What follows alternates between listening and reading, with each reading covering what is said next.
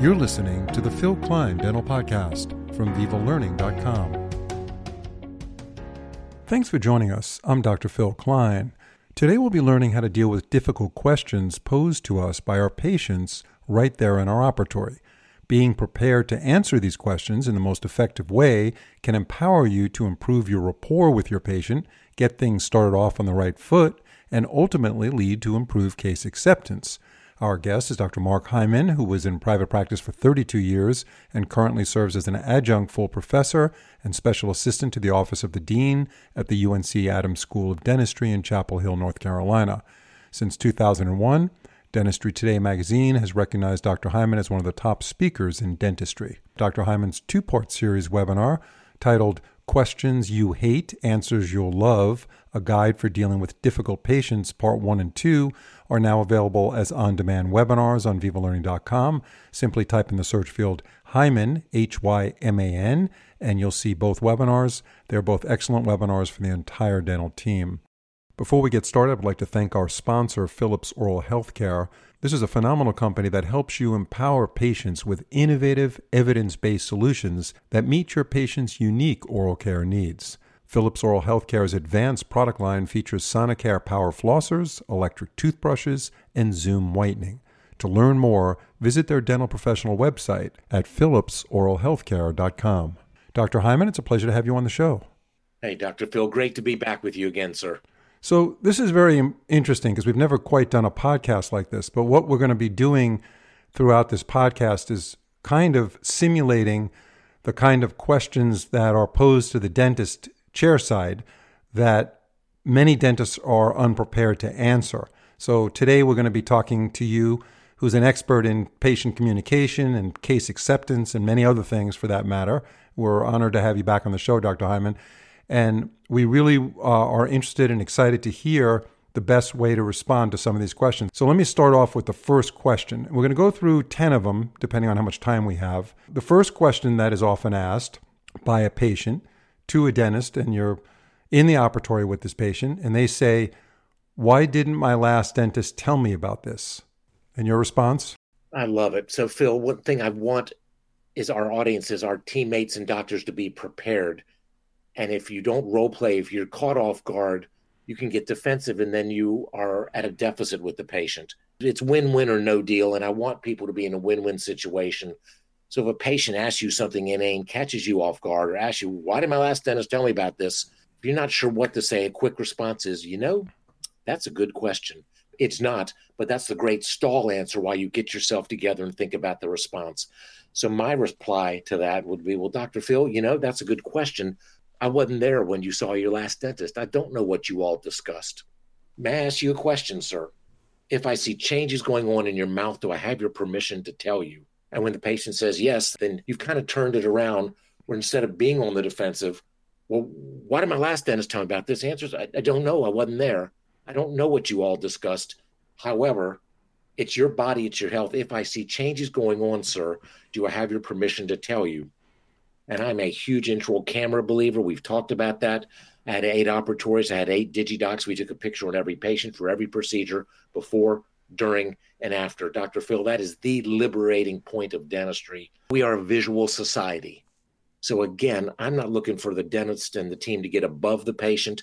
I'm looking for us to get on a level playing field and have a common way to communicate. And it is all about the picture. So if I can teach our audiences one thing, Dr. Phil, it's a picture on every patient before, during, and after. If people do that, it will transform their career.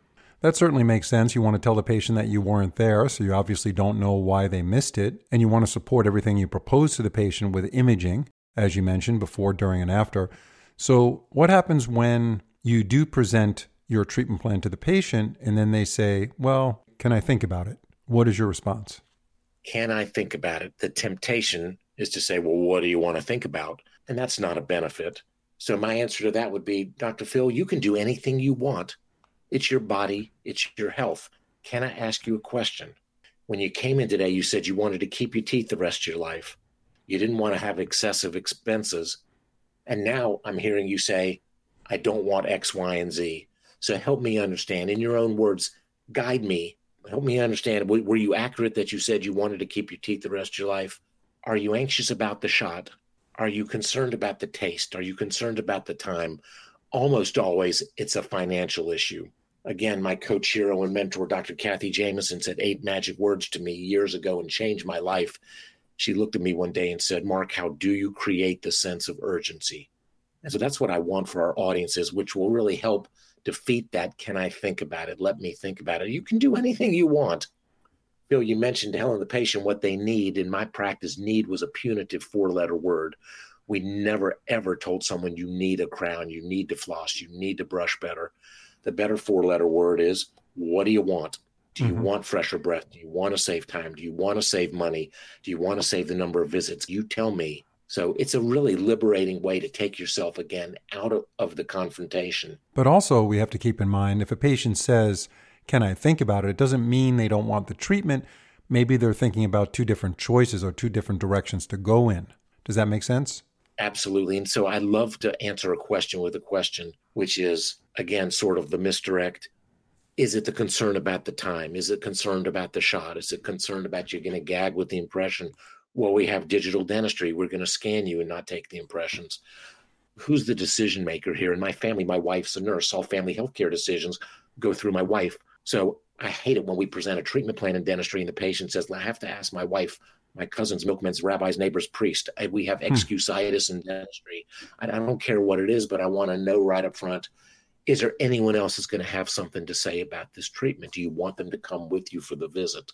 Let's move on to the next popular question or frequently asked question in the operatory when the patient is presented with a treatment plan. Why is dentistry so expensive? What do you say to that?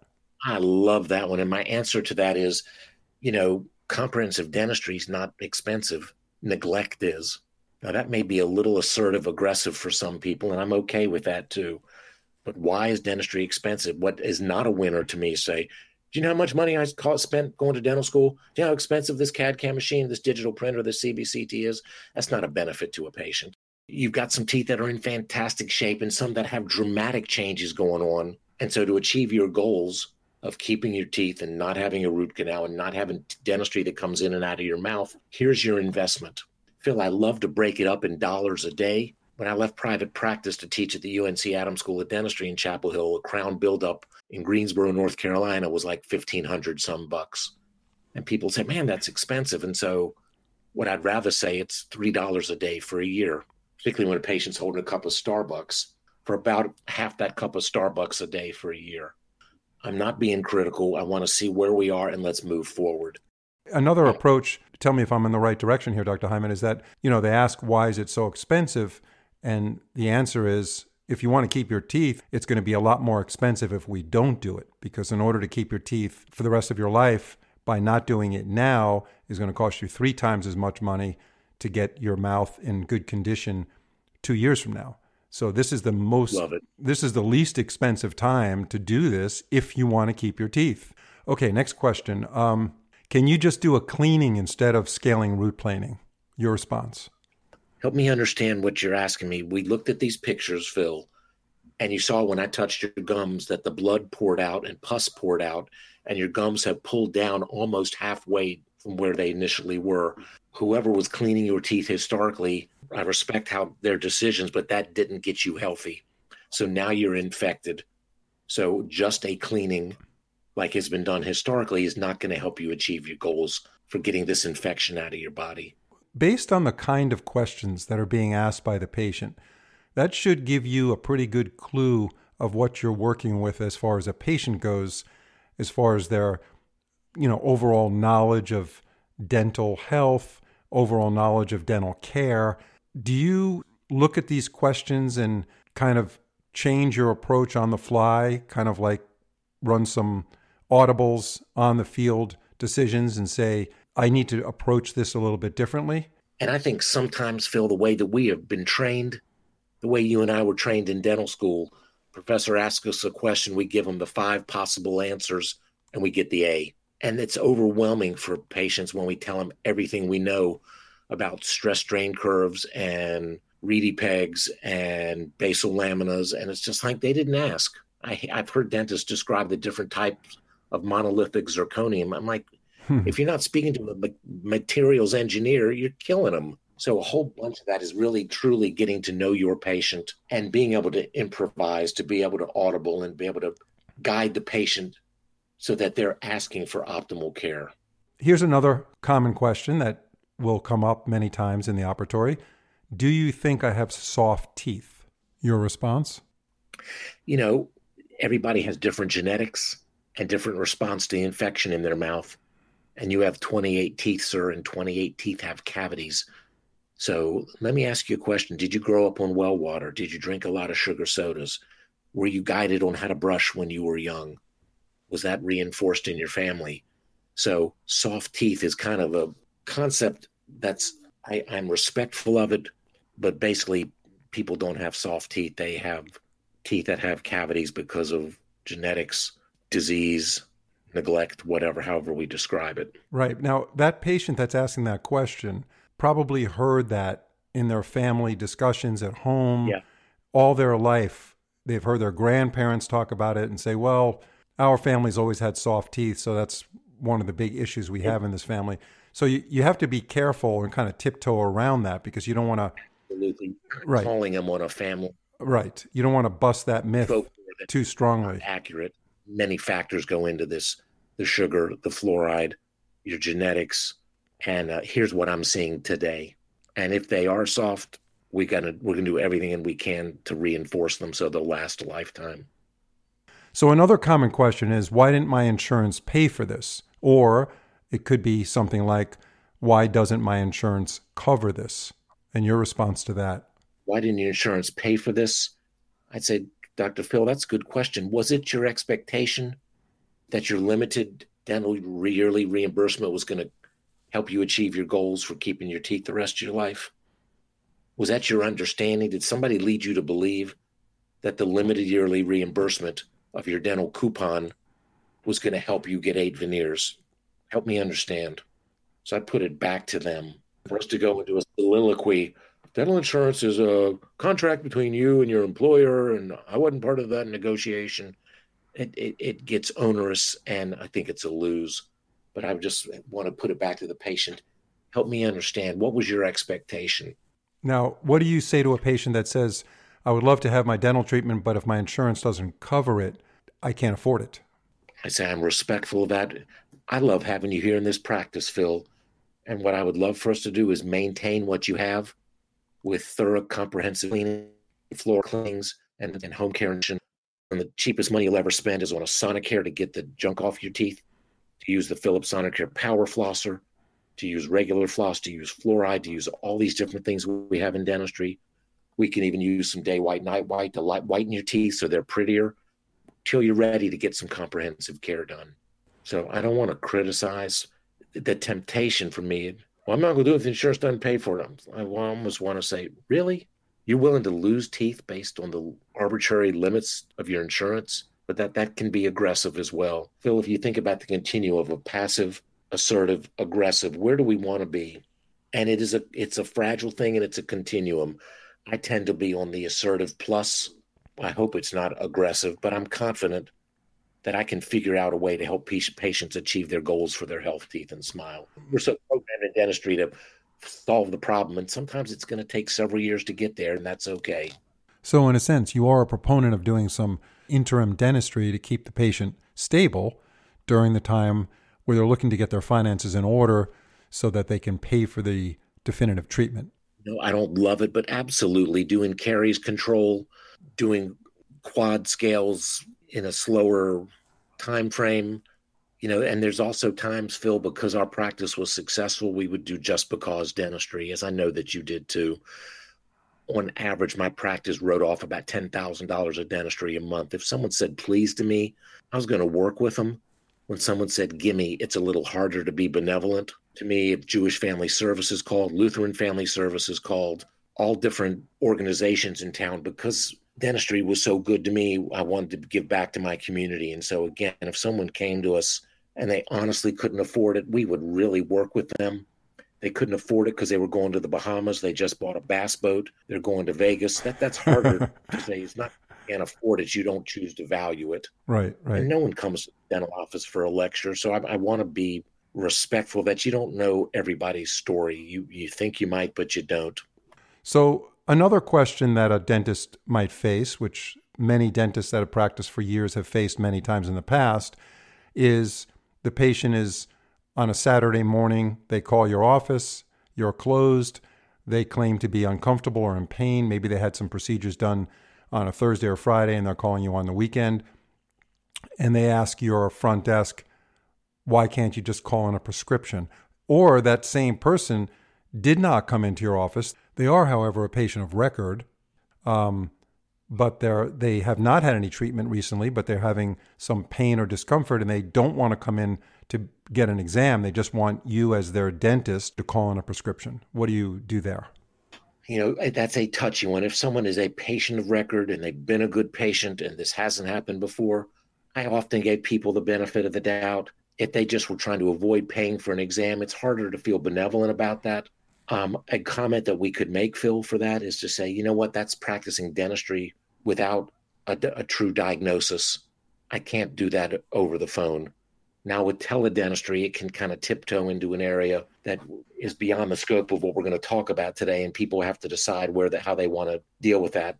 Phil, what this is also a, a red flag raising opportunity when somebody says, well, how'd you find out about our office? Well, Dr. Phil sent me to you and he said you're the best.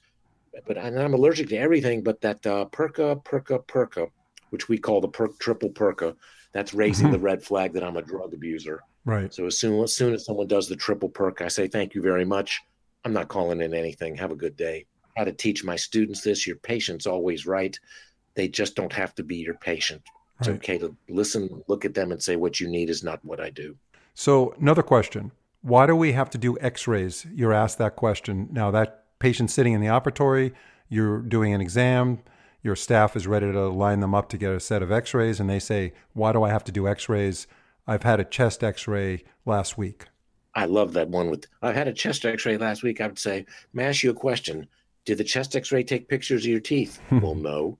Well, the fact is, you're asking me to make a diagnosis of your total dental health with only half of the information. That's not fair to either of us. But in all fairness, in some cases, the patient just had a chest x ray, so they're concerned. Some of these patients, you know, they're very concerned about the radiation. Now they've gone to you uh, twice a year and they had x rays, let's say 12 months ago, and you didn't find anything wrong, and you're examining their mouth, you don't see any obvious decay and they go, could you know, can we just do without the X-rays? I just had a chest X-ray, so I've been radiated recently. Can we just hold off on doing X-rays today? That is the art of what we do in dentistry, and so that's where our judgment comes in to say, you know what, I'm willing to defer this for six months, but at the next visit, I think for your health, it's critical that I can see what's really going on under the gum, in the bone, between the teeth, in your sinuses, under your around your jaw joints. You know, to start doing an explanation about Roentgens and, well, you know, we have an apron, or do we still use those or not? And the beam is collimated and it's not going to hit the same area. This doesn't benefit the patient. So I would always defer to seek first to understand. Help me understand why you're objecting and what's the risk and benefit. If I miss something, I'm going to feel bad and you're going to feel worse. I care about you all. So guide me. You want to defer six months? We can do that.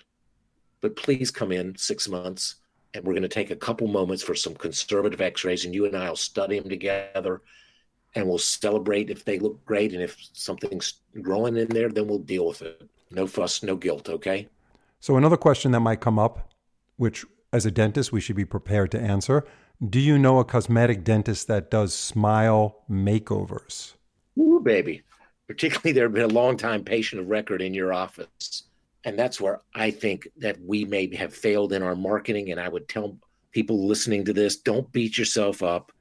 Just say, man, is that a great question? That happens to be me. I bet you didn't know advanced training we've done in this office. I bet you don't know about the dozens of makeovers we've done that have really changed people's lives. May I show you?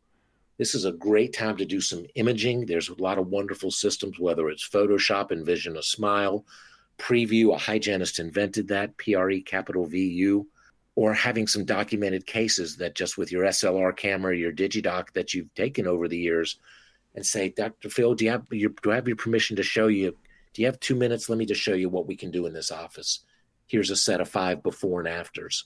So you can get furious and say, Don't you know I do this? Don't you know I have my fellowship and mastership at the Academy of General Dentistry? Don't you know I studied at Dawson, Pankey, Spear, Kois? yeah, really?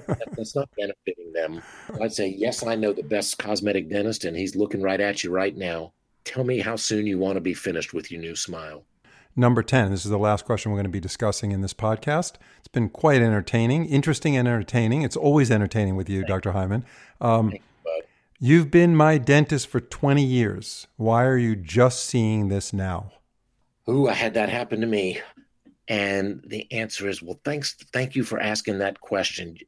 Dentistry changes so much over the years, and we have better diagnostic tools.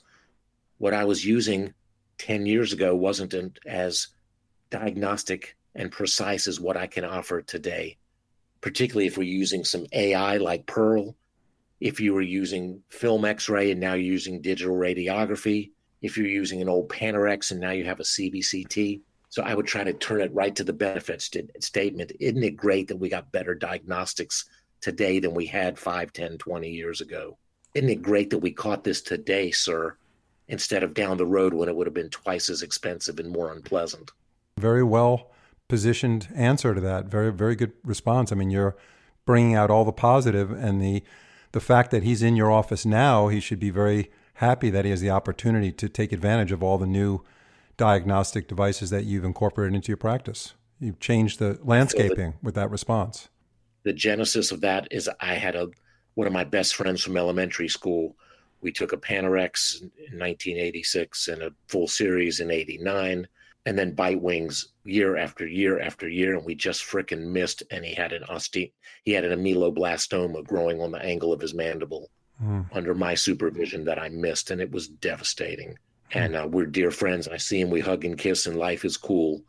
But that's the genesis of that. You've been a patient all these years, and you missed it. And sometimes you'd say, "Yes, I did."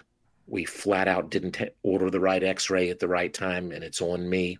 That was a real world situation. Thank you, Dr. Hyman, for your time on this podcast. We'll have you on future programs. And uh, from now until we see you again, wish you the best.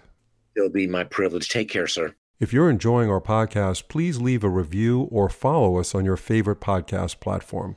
It's a great way to support our program and spread the word to others. Thanks so much for listening. See you in the next episode.